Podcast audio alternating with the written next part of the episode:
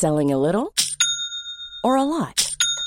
Shopify helps you do your thing however you cha-ching. Shopify is the global commerce platform that helps you sell at every stage of your business. From the launch your online shop stage to the first real life store stage, all the way to the did we just hit a million orders stage. Shopify is there to help you grow. Shopify helps you turn browsers into buyers with the internet's best converting checkout. 36% better on average compared to other leading commerce platforms because businesses that grow grow with Shopify. Get a $1 per month trial period at shopify.com/work. shopify.com/work. Ryan Reynolds here from Mint Mobile. With the price of just about everything going up during inflation, we thought we'd bring our prices down. So to help us, we brought in a reverse auctioneer, which is apparently a thing. Mint Mobile unlimited premium wireless. Ready to get 30, 30, bit to get 30, bit to get 20, 20, 20, bit to get 20, 20, bit to get 15, 15, 15, 15 just 15 bucks a month. So, Give it a try at mintmobile.com slash switch. $45 upfront for three months plus taxes and fees. Promo rate for new customers for limited time. Unlimited more than 40 gigabytes per month. Slows. Full terms at mintmobile.com.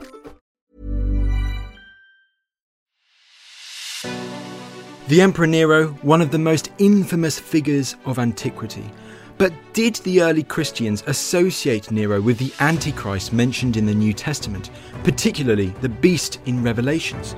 Joining me to sort the fact from the fiction is Shushma Malik. Shushma is a professor from the University of Roehampton, and she has recently written a book all about Nero's portrayal as the Antichrist in Christian literature and indeed throughout history. And this was a fascinating chat. We first of all look at Nero's relationship with the Christians, and then we explore how this association with the Antichrist was invented by 3rd, 4th, and 5th century Christian writers. And then we go on to the 18th and 19th centuries, where this association was revived, and how it spilled over into the 20th century and a famous Hollywood production called Quo Vadis. Here's Shushma.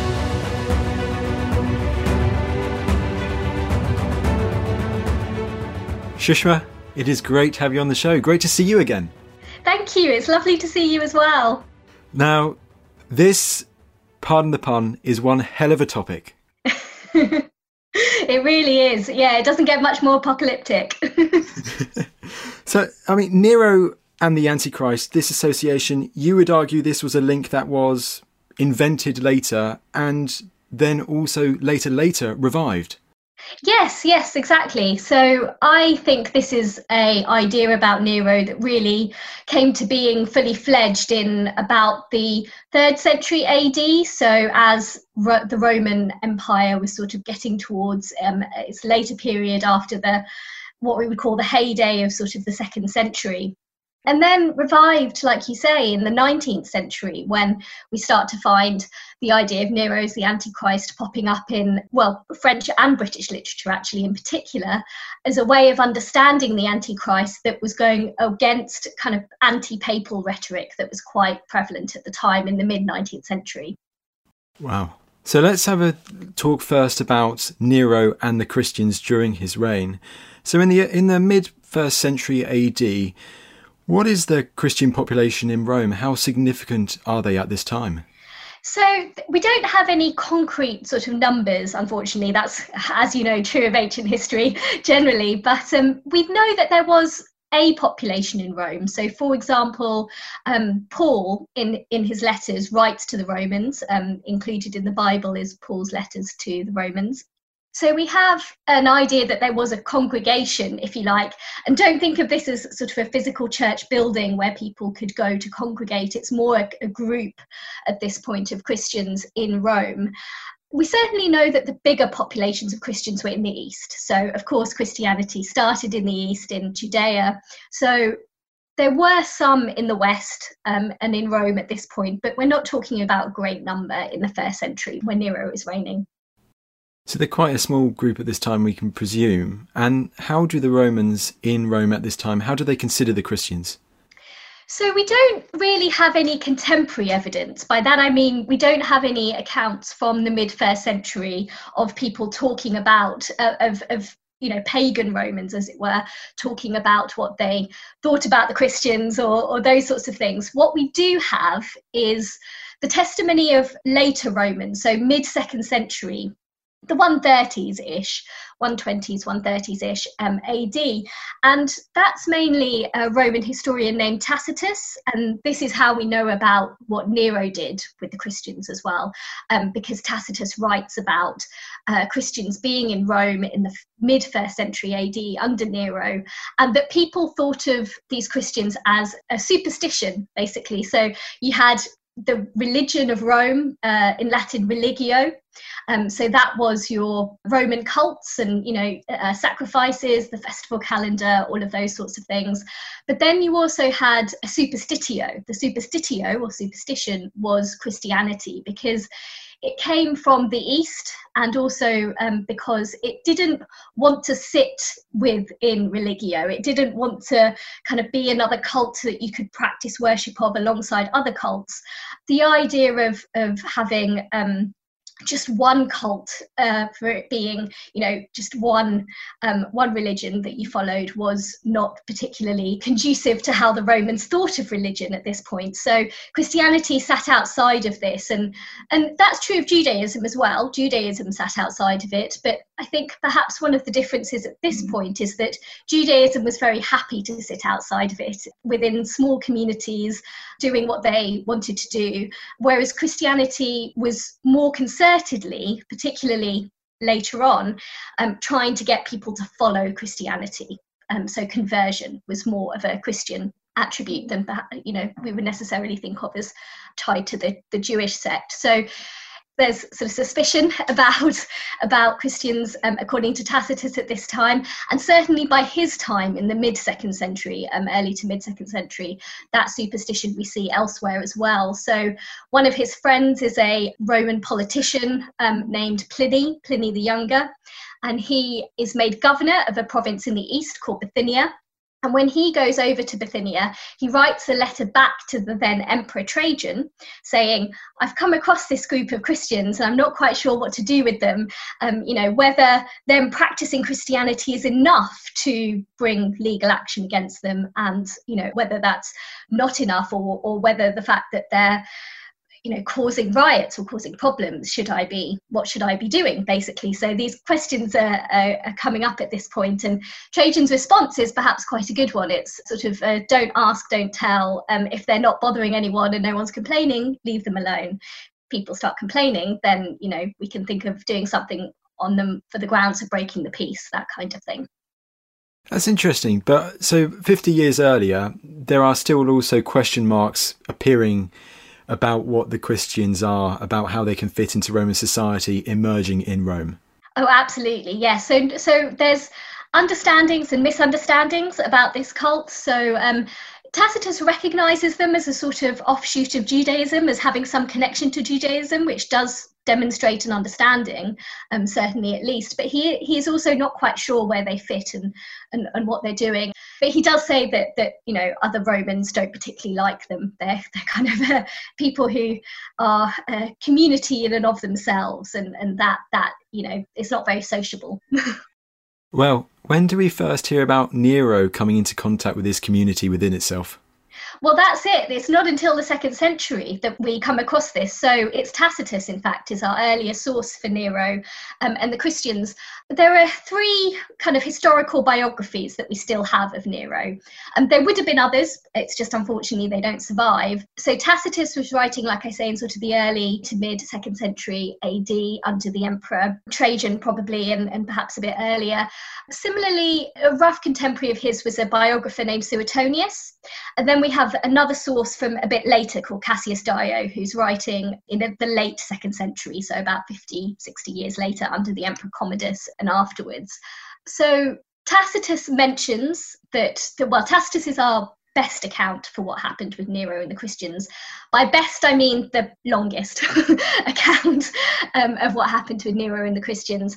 Um, Suetonius mentions it very briefly all he says is during Nero's reign, there was a group called Christians in Rome, and Nero punished them. And this was a good thing that Nero did. Suetonius is not normally a big fan of Nero, but uh, at the beginning of his biography, he sort of lists some, some good things that Nero did, and that's one of them that he punished the Christians. He doesn't say he killed them, that he does say he punished them. We can infer from that what we would like. And we generally tend to infer from it that there was, you know, a punishment of death because of the account of Suetonius, which I'll come back to in just a second. The other thing to know about Suetonius is that he doesn't relate this to the fire in Rome. So he doesn't say the Christians were blamed for setting fire to Rome, therefore Nero punished them. He just talks about punishment in a fairly sort of short, abstract sense. Tacitus, on the other hand, does give us much more detail. So, uh, as Tacitus tells us in AD 64, there was a big fire in Rome. Um, 10 out of the 14 districts in Rome were kind of destroyed by fire, so it was, it was really brutal. Some people thought because after the fire, Nero implemented this huge building program. Um, most of it was very good. It was very sensible. He was widening streets, he was using better building materials that were less flammable, that kind of thing. But he also took the opportunity to build a, like a brilliant new palace for himself called the Domus Aurea, the Golden House. So, because people saw him doing this, um, Tacitus tells us, um, rumours started going around in Rome that Nero had started the fire himself so he could rebuild Rome as he wanted. And in order to stop those rumours, Tacitus says that Nero found this group of people in Rome that were already a bit unpopular, pinpointed them for the fire, and punished them in a very severe and disproportionate way. So he had in the gardens of, of the palace that he was building, um, he opened them up and had people, sort of spectators, in to watch. And he crucified Christians at night and then lit them up as burning torches or had wild animals attack them. So it was a really horrific account, a really horrendous account of the punishment of these Christians. Um, and Tacitus, in fact, says it was so horrendous, even people who disliked the Christians still thought this punishment was disproportionate. They felt that Nero's cruelty was too much towards them. So, not a particularly good starting point for, for Nero in terms of, of Christian history. But why kind of historians find this a bit problematic, and there's been scholarship on this recently. Um, a very good article in 2015 came out about this. Was the fact that Tacitus is our first source for this. So we don't have anything contemporary, and Tacitus is really the only one. Like I say, Suetonius mentions a little bit, but not very much. Um, and Tacitus gives us his full account. But then Cassius Dio doesn't mention it at all, the Christians at all. So it's difficult. it's difficult in evidence, in evidence wise, but that's the story. That's Tacitus's story. So Tacitus's story, as you said from there, it sounds like he uses the Christians as a scapegoat, as it were, for who started the Great Fire of Rome. And if this persecution did happen, if we believe Tacitus's story, or it happened to the extent that it did, were there any significant Christian figures who suffered in the persecution?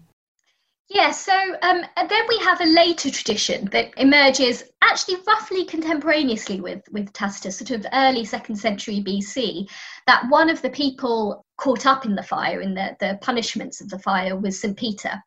The story went that St. Peter, and, and this now we're switching to Christian tradition, so Tacitus doesn't talk about this at all, and, and the pagan historians don't, but early Christian writers start to put this together that St. Peter was in Rome during the fire, and therefore that he was caught up in these punishments and was crucified on the site that we now have St. Peter's Basilica. So, um, those familiar with, with Rome will know uh, the beautiful, amazing St. Peter's Basilica. The original version of that was built on the site that Peter was supposed to have been crucified in, in Rome. The other slightly less straightforward Christian figure to be caught up in this is St. Paul. So, again, kind of when we get to later Christian writing, St. Paul also gets subsumed into this, but actually, uh, Christian writers, even fairly early ones, were starting to differentiate between the stories of Peter and Paul. And, and Paul was arrested for inciting a riot, um, brought to Rome because he was a Roman citizen. So he had the right to be heard by the emperor if he wanted to be. So he asked to be taken to Caesar. This is according to Acts in the Bible. So um, this is what Acts tells us. So he was taken to Rome and then put in prison. Um, he was a Roman citizen, so he had the right to a trial and this sort of thing. And this wasn't caught up in the fire, but probably happened around the same sort of time. So if we think the um, the fire was 64, the Christians are probably punished around about sort of early 65, and then we think around about 67 was when Paul died, is sort of scholarly consensus at, at the moment. So that it's it's all kind of fairly uh, similar in terms of timescale, but it's not that St Paul was crucified as part of the fire, you know, narrative he is beheaded later on because of a different incident, but it's still a, a, you know one of the founders of the Christian Church meeting his end under Nero. Well, I guess it shows that Nero didn't have a very good relationship with the Christians then. Um, well. actually, that was fascinating what you just said about Acts just there. Does Acts say the emperor in it? And can we infer from that that the emperor is Nero? They, they call him Caesar, yes. So when you say, you know, you're taken to Caesar, that's whomever the emperor is at that point, and that that would have been Nero. So, um, and with the timeline as well, if you think of Christ died in about 31, 32, uh, somewhere around there. And then you have um, the narrative of St. Paul's conversion. And so if you kind of put the timeline together, you know, modern theologians and historians sort of, you know, have pieced that together in that way as well. Um, they've been on St. Peter in Rome scholarship recently, um, some brilliant scholarship um, coming out of Germany as well that has, I think, quite conclusively or, or substantially proved that Peter never went to Rome and wasn't in Rome during that period. But really the the reality of this is less important for how Nero ended up um, being looked at in Christian history because, like I said before, all of these traditions were being kind of created and solidified later anyway in the second century. None of this is contemporary with with Nero um, in terms of its history and literature. Fascinating. So let's go on to the topic of the Antichrist itself in the New Testament. First of all, whereabouts in the New Testament do we hear about the Antichrist? Right, so the word antichrist in and of itself, so that word antichrist is only actually used in one book of the New Testament, and that's the letters of John. So um, the the first and second um, letters of John, and they talk about either an antichrist or antichrists. So like the false prophets, basically, um, that that are going to come about at the time of the end times, and then uh, cause that division between good and evil where you can get then the final final judgment on earth. So that's the only place where that word antichrist is used. But we also have kind of antichrist figures apocalyptic figures in paul's second letter to the thessalonians where we have a man of lawlessness and a mystery of iniquity. And that is um, seen by early christian um, commentators from you know the second century onwards as being antichrist literature if you like. They they talk about the two together. And then we also have the first beast in the book of revelation which is perhaps the most famous sort of antichrist figure um, if you like because revelation is now a very widely read book. In antiquity revelation was very controversial. Um, it it was deemed very difficult in terms of putting it into the canon because it was so it's so difficult to understand. Um, it's a really uh, difficult book to read. And Eusebius, who was one of the um, very influential church fathers, didn't like Revelation. So um, it was canonized eventually in, in the fourth century, but um, it had a bit of a tricky relationship with some of the earliest um, Christian writers and some of the most influential Christian writers. But certainly since then and, and to now, the first beast in Revelation is very clearly, um, you know, seen as a, an antichrist figure. So those are the key kind of parts of the Bible that are used from about the third century onwards to say Nero was the Antichrist. So the one that comes up the least is the letters of John, then Paul's two Thessalonians, and then Revelation is the most popular by, by far. Yeah, so so how have scholars tried to associate these creatures with Nero in the New Testament? So this is really interesting because on the one hand, you've got um, the biographies of Nero from people like Tacitus and Suetonius and Cassius Dio, who attributes so many kind of tyrannical ideas and, mo- and, motifs to Nero. So he's a murderer, he's a destructive in, in terms of, you know, perhaps burning Rome. Um, Suetonius blames him very firmly for burning Rome. He does think it's him. Um, he's, he's destructive, he's murderous, he's deceptive. Um, if you think of, of Nero in Tacitus and Suetonius, he's quite a theatrical emperor, but with being a theatrical person, you're also lying a lot because no one can really understand what you're thinking or what you're doing, and you're going to change on a whim. You might say one thing but mean another thing. Those kind of attributes also fit very well with a, with with an antichrist. Um, the very fact that he is pagan in inverted commas, in that he followed you know traditional Greco-Roman religion, is then for Christianity a problem. Um, that's not unique to Nero, of course, but when you kind of marry all of these things together, the idea that he was a zealot um, uh, you know, zealous about about pagan religion, which um, you know doesn't actually come through particularly in the sources, but you can you can kind of use it anyway that he was destructive, that he murdered his family, that he murdered people in Rome.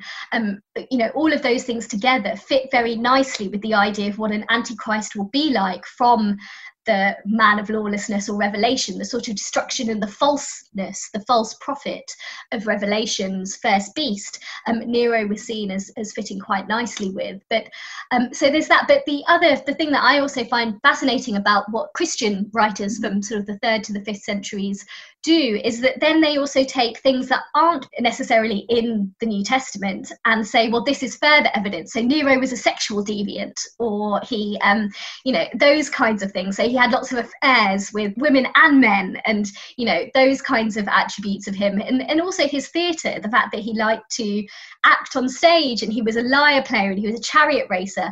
Those things would have been controversial for their converted audience, people who grew up knowing these stories, these Roman stories, who were perhaps new converts or or uh, new in their family to Christianity, it works both ways. So he works very nicely as a um, an antichrist because of the destructive elements, but they could also bring this in and say, well, you know this about Nero already. You know he's a sexual deviant. You know that he's a theatrical emperor. These are not things that people, uh, you know, Roman elites are supposed to be. So they were quite clever, I think, and they used all of it to to sort of bring together this this idea about Nero forgive my ignorance, what are the qualities of this beast in the New Testament, this first beast? So the first beast is um, created is the spawn of the devil, basically the devil figure in the dragon in in Revelation, and he will appear at the time. The beast will appear at the time of the um, of the end times, of the uh, you know precursor to the apocalypse, as it were, and he will be a king, and people will worship him and people will follow him because he's a false prophet. So the idea is that he will be a ruler and people won't realize necessarily, but then those who follow him, um, when we get to the time of, of the apocalypse and the re- resurrection of Christ, the people who followed um, Nero, who believe in the false prophet, continue to believe in the false prophet, will receive the mark of the beast, and the mark of the beast is 666. So that's the role that, that the first beast has in Revelation. Then eventually he will be destroyed and he will die in the lake of fire, be thrown into the lake of fire. Um, he also rides, sorry, lots of imagery here, rides on the Whore of Babylon. So in Revelation, um, you also have the Whore of Babylon, who's normally thought to kind of, you know, represent Rome and its decadence and that sort of thing. So that sort of marries on according to later writers there as well. But you would argue then that the early Christians, they didn't fear Nero returning from the dead, as it were, as this Antichrist figure, as this beast. Yeah, so this might sound odd. I understand that. It might sound odd that I don't think that Nero uh, would necessarily be something, someone that, uh, you know, a lot of Christians feared in the first century because of what I've just told you about Tacitus's account and everything else. So bear with me.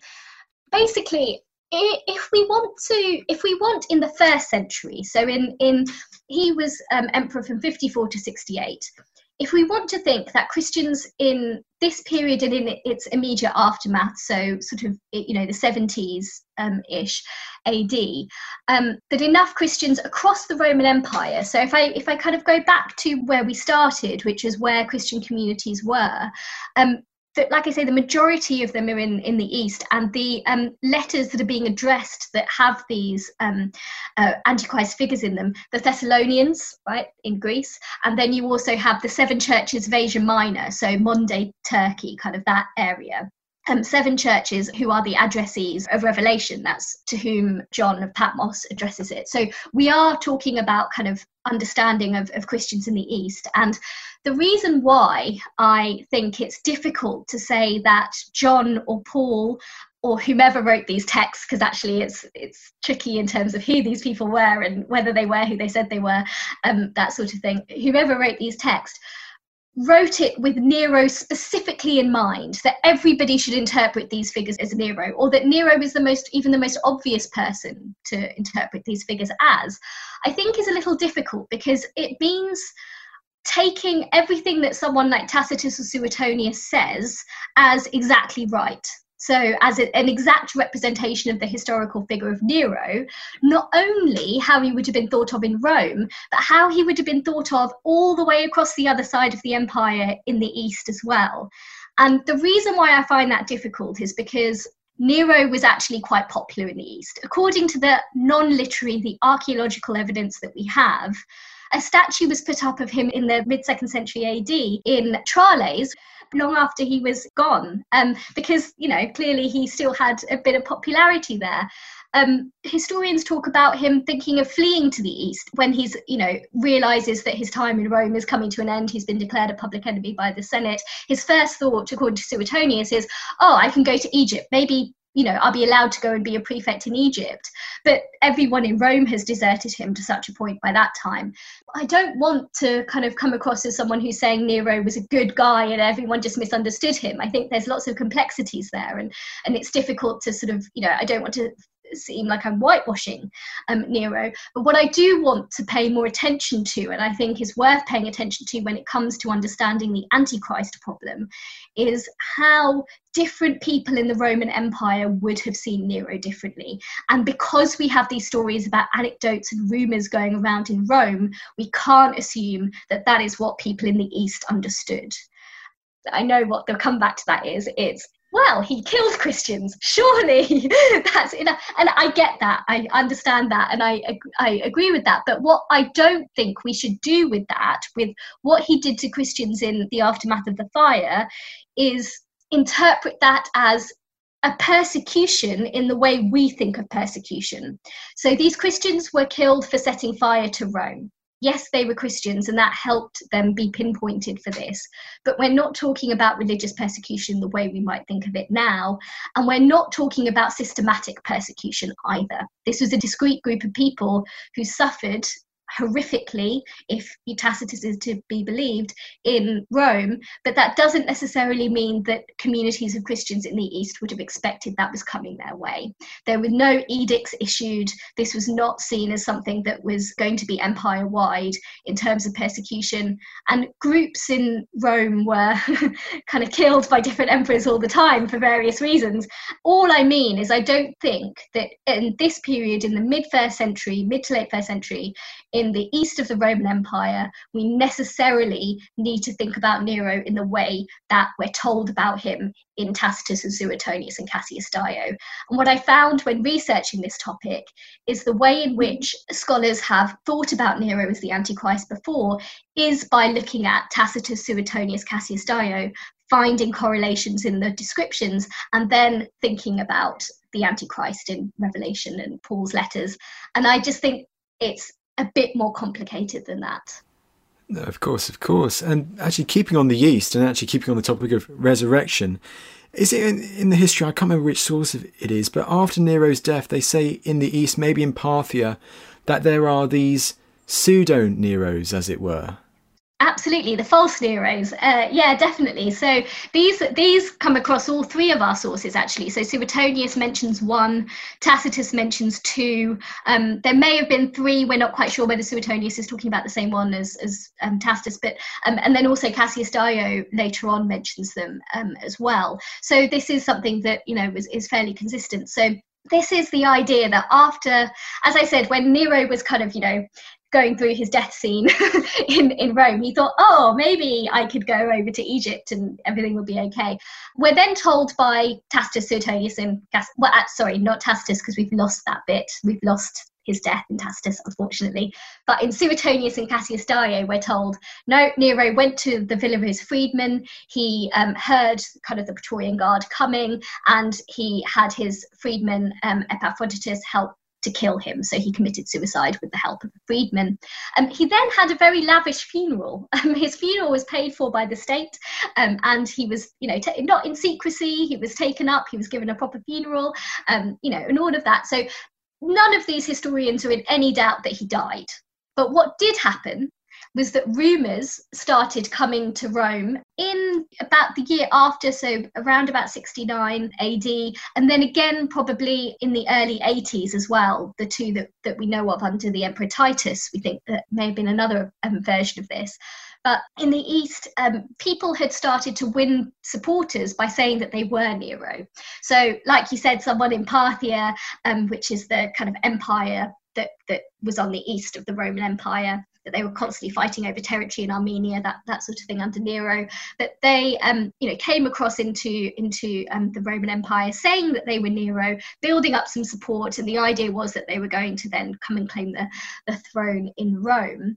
Um, this was dealt with very quickly by the Roman army. the go- a governor came across who was already in that area, came across, killed that person, body taken back to Rome, maybe just the head, it's not quite clear, but but body, parts of body or body taken back to Rome. Everyone said, oh yeah, it does look a bit like Nero. Um, and that's sort of sort of the end of it. Um, so that this is a, a you know extraordinary well, it's an extraordinary story. It's not extraordinary in that this is the first time this had happened. It's the first time it had happened with an emperor. But um, earlier on, we'd had two members of, of the imperial family or people close to the imperial family. We've had people pretending to be them. So Agrippa, the son of um, Agrippa the friend of Augustus. So um, Agrippa, the friend of Augustus, uh, married Augustus's daughter Julia. They had children. The last of those children, who actually was born after Agrippa's death, was named Agrippa Posthumus. Um, when Agrippa Posthumus died, a slave pretended that Agrippa Posthumus was still alive and pretended to be him. Um, and we have another character called Drusus, where there's a, a sort of similar misunderstanding or someone, you know, similar pretender. So Nero is not the first, but he is the first emperor to, to have this um, happen to him. But in a way, that's used also by some of our sources as a testimony to how popular Nero still was in the East. That after his death, he could use his name and people would follow you. Um, so yeah, they're, they're fascinating stories. I mean, I, I brought it up mainly because this I want to kind of keep on this idea, the resurrection idea of the Antichrist in the Bible. Could this possibly be a historical basis on which later Christians pounce on, they use to try and further affirm their belief that he is going to come back, as it were. Yes, absolutely. You're you're dead on there. That's exactly what they do. This is a, a, another way in which um, Nero's uh, kind of biography is is, is used, and obviously um, the real Nero had no idea about this, but um, you know the way his uh, the way his story is told. So this story then gets distorted. So in our text, in our historical text, Tacitus Suetonius and Cassius Dio, like I say, Nero has a funeral. No one is in actual doubt that he's died. Everyone's quite clear on that. These pretenders appear, people follow them because they want to help overthrow Rome, maybe something like that. But then, you know, killed quickly, done, fine, everything goes back to normal what happens in later Christian sources, Christian histories, and uh, homilies as well, so kind of sermons that are preached, is that becomes a story of Nero dying and being resurrected. So, not that he didn't die, which is what these stories say. He didn't die, he fled to the east, um, you know, and, and was there. That's what people in Asia said they believed when they were following him. Uh, people in Rome, he was already dead. You know, that's fine. Those two things sort of get conflated, and there's an idea that he he's died, he's been resurrected, he's come back, as is told in you know the Apocalypse, but also as mirrors, um, you know, Christ, the Christ story. So the expectation of a resurrection. So yeah, those things kind of match up very nicely to then give you a way of understanding it. Um, there are a few different interpretations actually, because um, that's one. So Nero died and will come back at the time of the apocalypse in order to carry out his last role as the false prophet.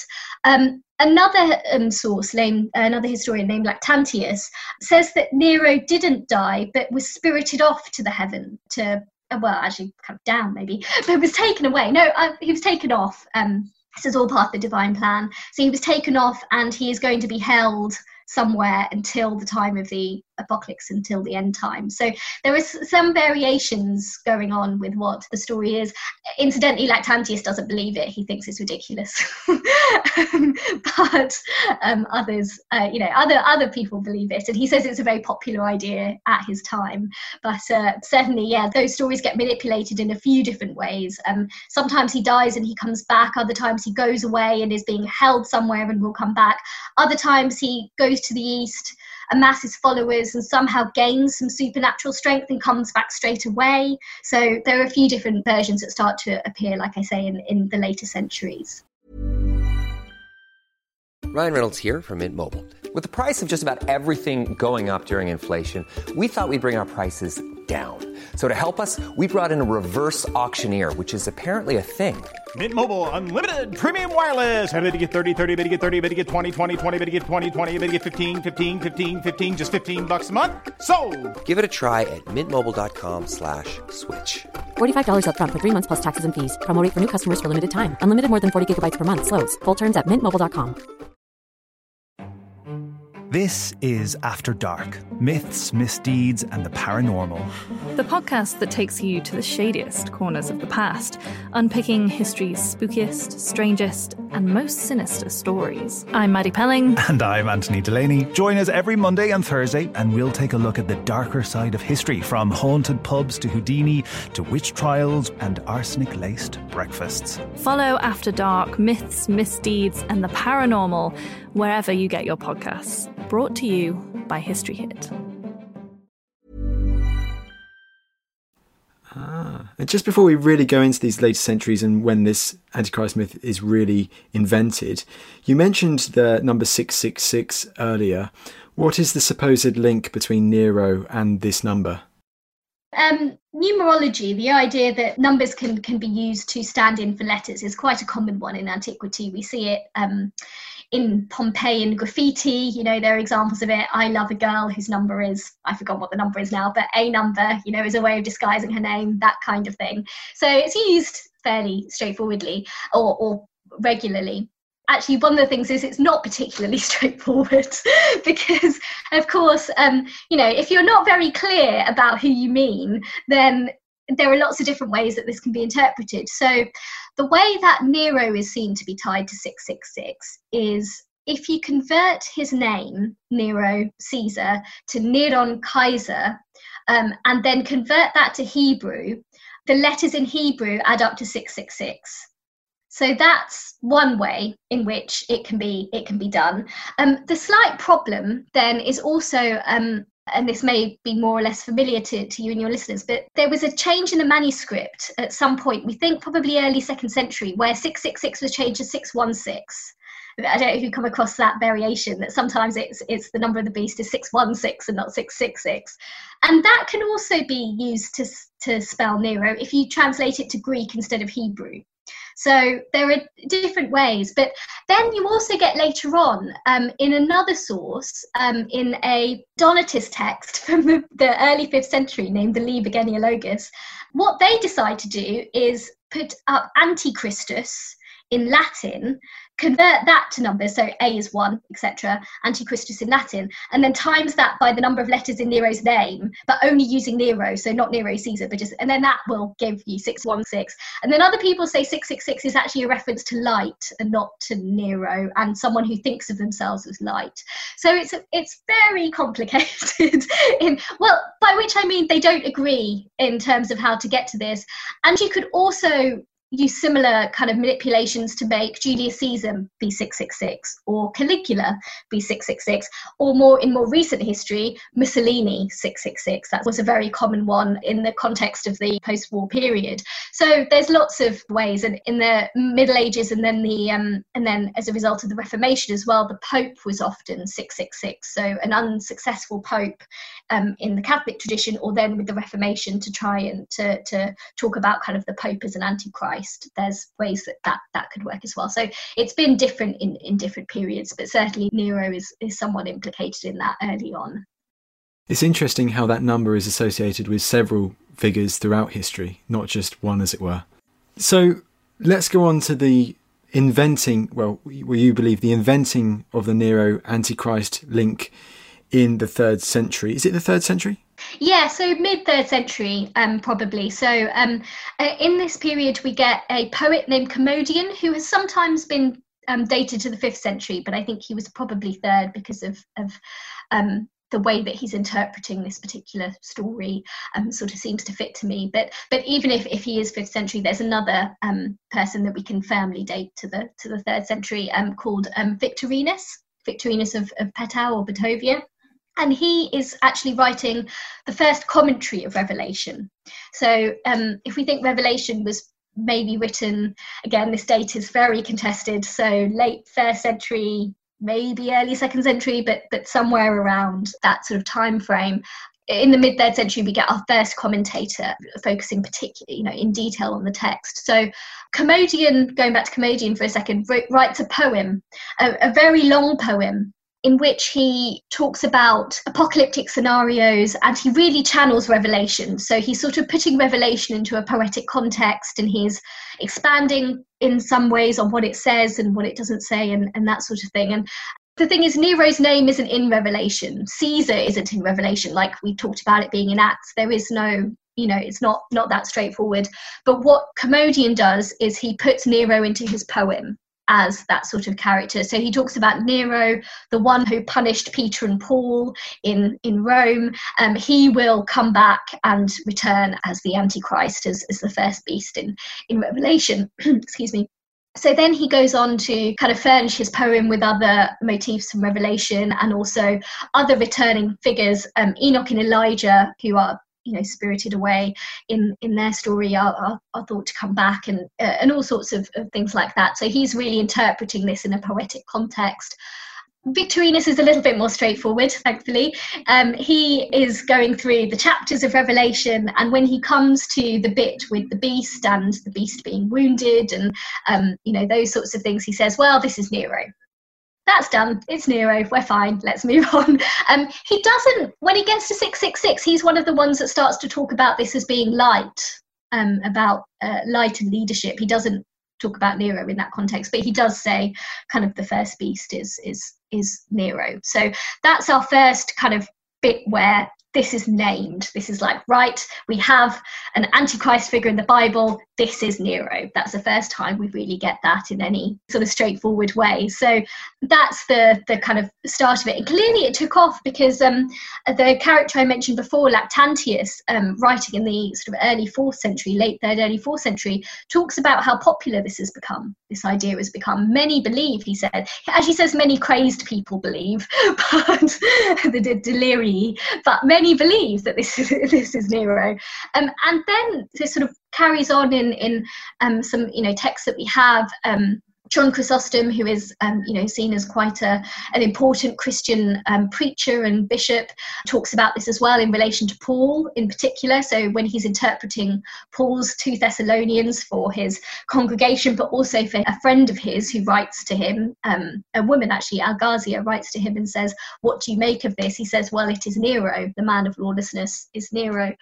And then we sort of come to the fifth century, and um, Augustine, writing in his City of God, says we could think of, you know, people have thought of this as Nero, but this is wrong. You know, it isn't Nero. I think more widely, this is the Roman Empire, is how he interprets Paul. So, and that I sort of see as a bit of a shift because we do get some references to him, Nero as the Antichrist, after that, including by one of Augustine's followers, Orosius, and another one. But Augustine not buying into it is maybe a little bit of a um, of, a, of a sea change for, for that. But we we do have sort of two and a half centuries really where this is quite a, a um, you know popular idea and is really making the rounds in the east and the west of the empire as um, a way of interpreting um, Paul's two Thessalonians and um, Revelation and also John's letters. Um, a bit is spattered around here and there as well. It's quite interesting if it was popular in the Eastern Mediterranean compared to what you were saying earlier, when just after Nero's death, he was seen as actually being very popular. Yeah, there are there are fewer in the east than the west. I have to say. Just, um, however, that I don't think that's necessarily because Nero was popular. Because by this point, um, he's clearly that's clearly been been lost to some extent because Cassius Dio, whom I mentioned earlier, that that historian, that Roman pagan historian, writing at the end of the second century, beginning of the third century, writes a horrific account of Nero. It's re- I mean, he is a tyrant. Kind of doesn't mention the Christians, but in every other way, he is a sort of canonical sort of tyrant par excellence. So um, even though Nero is still popular in the East, you know, in the aftermath of his death. And then, in, like I say, in the second century, we have evidence of this as well. Cassius Dio seems to maybe he's railing against it. I think I would argue he's railing against that popularity to some extent. He doesn't want Nero to be seen as popular, but we have got kind of a, a, different idea. Nero has become more of a canonical tyrant by this this point, um, because he's at the end of a dynasty. Because he is the last of the Julio Claudians, if you bring down a dynasty, it's not necessarily going to be a good thing for you in the history books. Think of Domitian, think of Commodus um, as well. They're not normally seen as particularly good emperors um, in in later later periods once the tradition starts to settle. But in the first century, we, you know, while we don't have any contemporary accounts, we do have a historian named Josephus telling us there were good accounts and there were bad accounts. You know, there was this mixed range of things. Um, it's just that by later periods, it's the bad ones that kind of became the favourite ones and, and survived. So over those three centuries, as you were before Augustine, it's as if this this association is invented and it develops, it gets more popular, more popular, more popular. I find it also quite astonishing when we consider those three centuries, when we consider some of the emperors like Diocletian, Decius, I think they're all, and they're persecuting the Christians, but it is Nero who is the one that they portray as the Antichrist. Yeah, and this again is fascinating. This, I think, is because you have Nero is the first, and this is so important. And as I was saying before, it, it, in terms of what actually happened in the first century, by the third century, that doesn't matter. This has become persecution. This has become the first persecution of the Christians. And that becomes incredibly powerful. So when Orosius, who uh, was one of um, Augustine's followers, when Orosius writes his um, his universal history, so like a potted history of everything that happened from Adam and Eve through to his own time, sort of thing. He talks about Nero as the first persecutor of the Christians. Then he talks about Domitian as the second persecutor of the Christians, the first after Nero. And then he relates every single person to their number and how, what number they are after Nero. So Decius the 10th, or Diocletian the 10th, I forget, but the ninth after Nero. So all of this goes through in relation to Nero. So that idea of him being the first is really important because also then the idea, um, there's a theological concept um, called millennialism, which is particularly influential to Victorinus, which is why I think this kind of emerges in the third century, really, actually.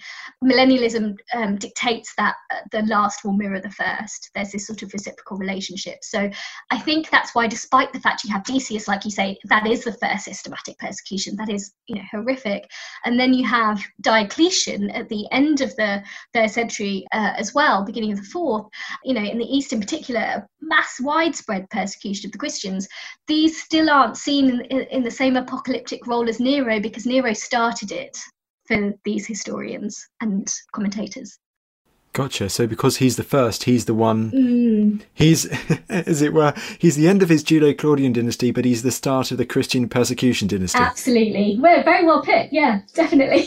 there you go. so going on from the invention, going on from those three centuries, you mentioned at the start how this idea is revived in, is it the 17th and the 18th centuries?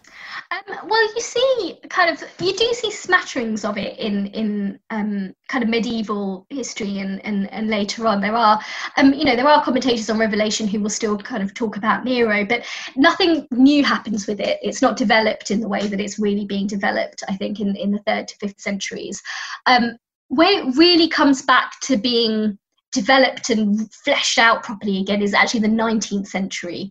So, in the 19th century in England, but also there's a sort of crisis of Catholicism. There's a pope that's quite quite controversial, um, Pope Pius, um, and we've also got um, in in England as well, in particular, the rise of um, what's called a papal aggression movement from about the 1850s. So um, we see a lot of pamphlets and, and popular literature which start again to really talk about the idea of Catholicism being the inheritor of paganism. The Catholic altar is is the pagan altar, that that sort of association, and how these are, you know, how Catholicism is is not the form of Christianity you should be following. It should be Protestantism or Anglicanism, as it was here. Um, but also in this period, to add to that context or to make this kind of you know more prescient um, we have the sort of risings in england of a Anglo Catholic movement. So, this is what's known as the Oxford movement. Um, so, people like John Henry Newman um, and Edward Pusey and, um, and, and a few others. Um, so, Oxford Dons, essentially, who, who start to write about why high Anglicanism, by, by high Anglicanism, I mean something that is more uh, perhaps ritualistic than liberal evangelicism that is the, the sort of counterpoint to, to, to that.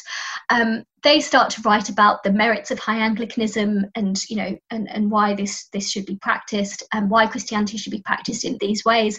But what actually they end up doing, um, John Henry Newman, of course, very famously becomes a cardinal, is convert to Catholicism. So we get some fairly prominent at this stage um, Anglo Catholics who talk about the ritual of Roman Catholicism and see the value in that. And alongside this or in this environment then we start to get the revival of the nero antichrist idea. Because if you're fighting against the papal antichrist what you can do is say uh, no look at your history books. Go back to your lactantius. Go back to your augustine. Go back to these people. Who are they saying is is the antichrist? Oh it's nero even if Augustine didn't believe it, he still says, you know, in the text, Nero is in there, so that's enough. Um, so Nero provides a very good alternative, a very, you know, a historically solid alternative in the context of this movement, in the context of Anglo Catholicism and the Oxford movement um, in particular. Um, but it's actually a French um, intellectual and, and, philosopher who fleshes this out properly again for the first time um, since late antiquity, since you know the fifth, sixth century, and that's Ernest. So he wrote a seven-volume history of Christianity including a, a, a, very controversial life of, of Jesus as well.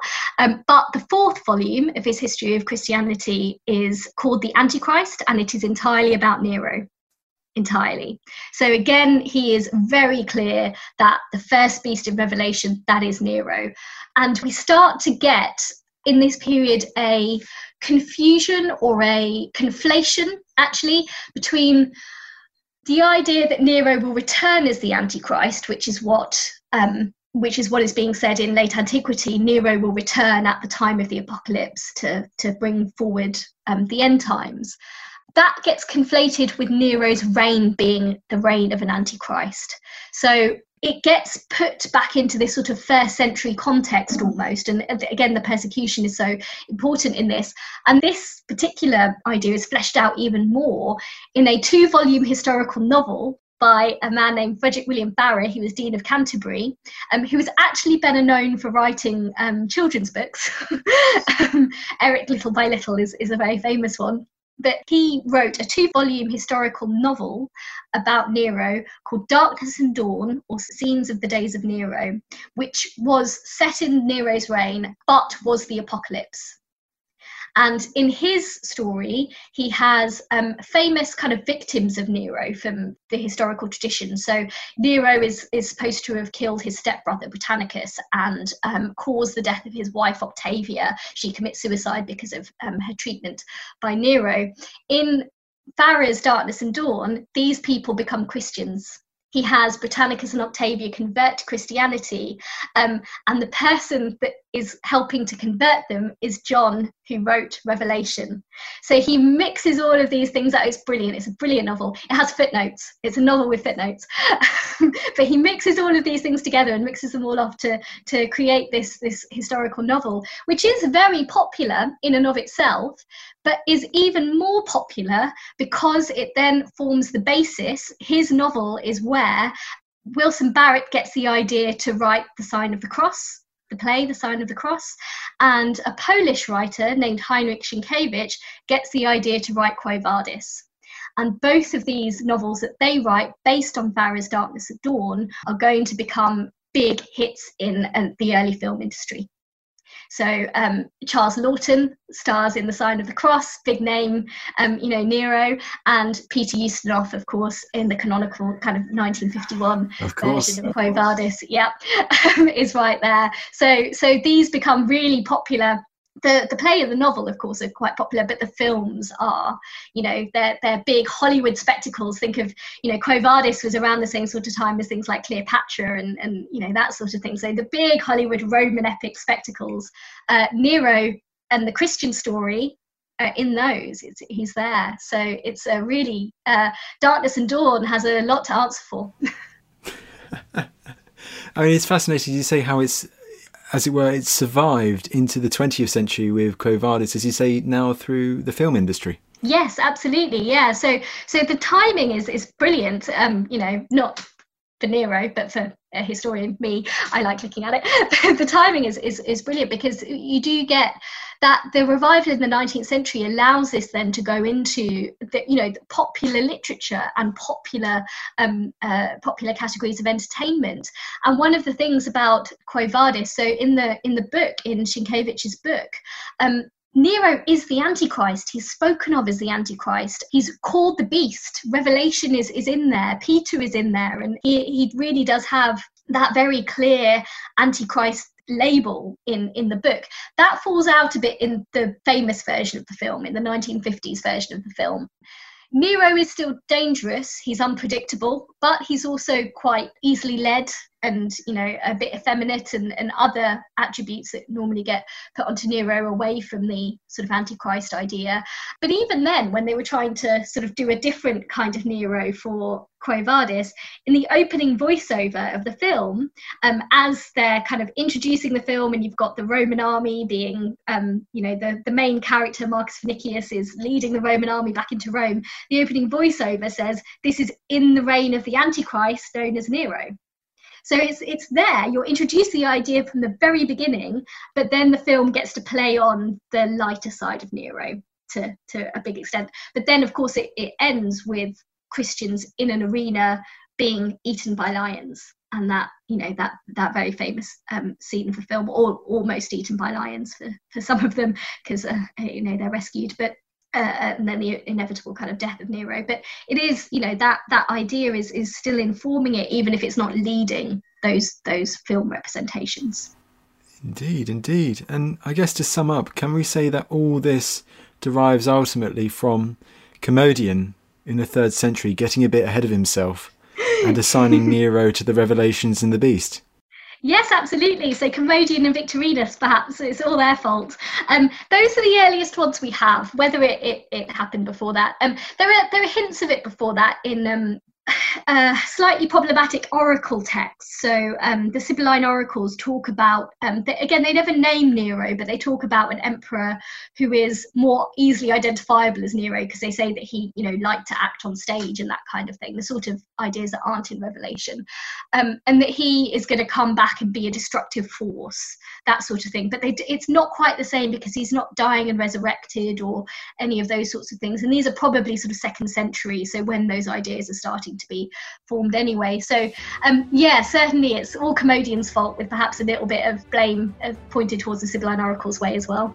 well, Commodian's got a lot of money for the Hollywood film industry, though, so good for Absolutely. him. Absolutely. Shushma, that was fantastic. Uh, your book is called The Nero Antichrist Founding and Fashioning a Paradigm. There you go. Shushma, thank you so much for coming on the show. Thank you so much for having me. It's been brilliant. Thank you.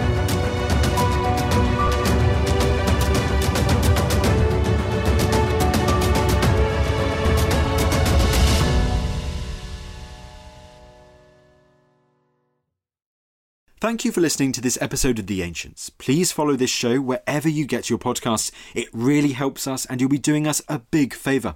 Don't forget, you can also listen to all of these podcasts ad-free and watch hundreds of documentaries when you subscribe at historyhit.com slash subscribe.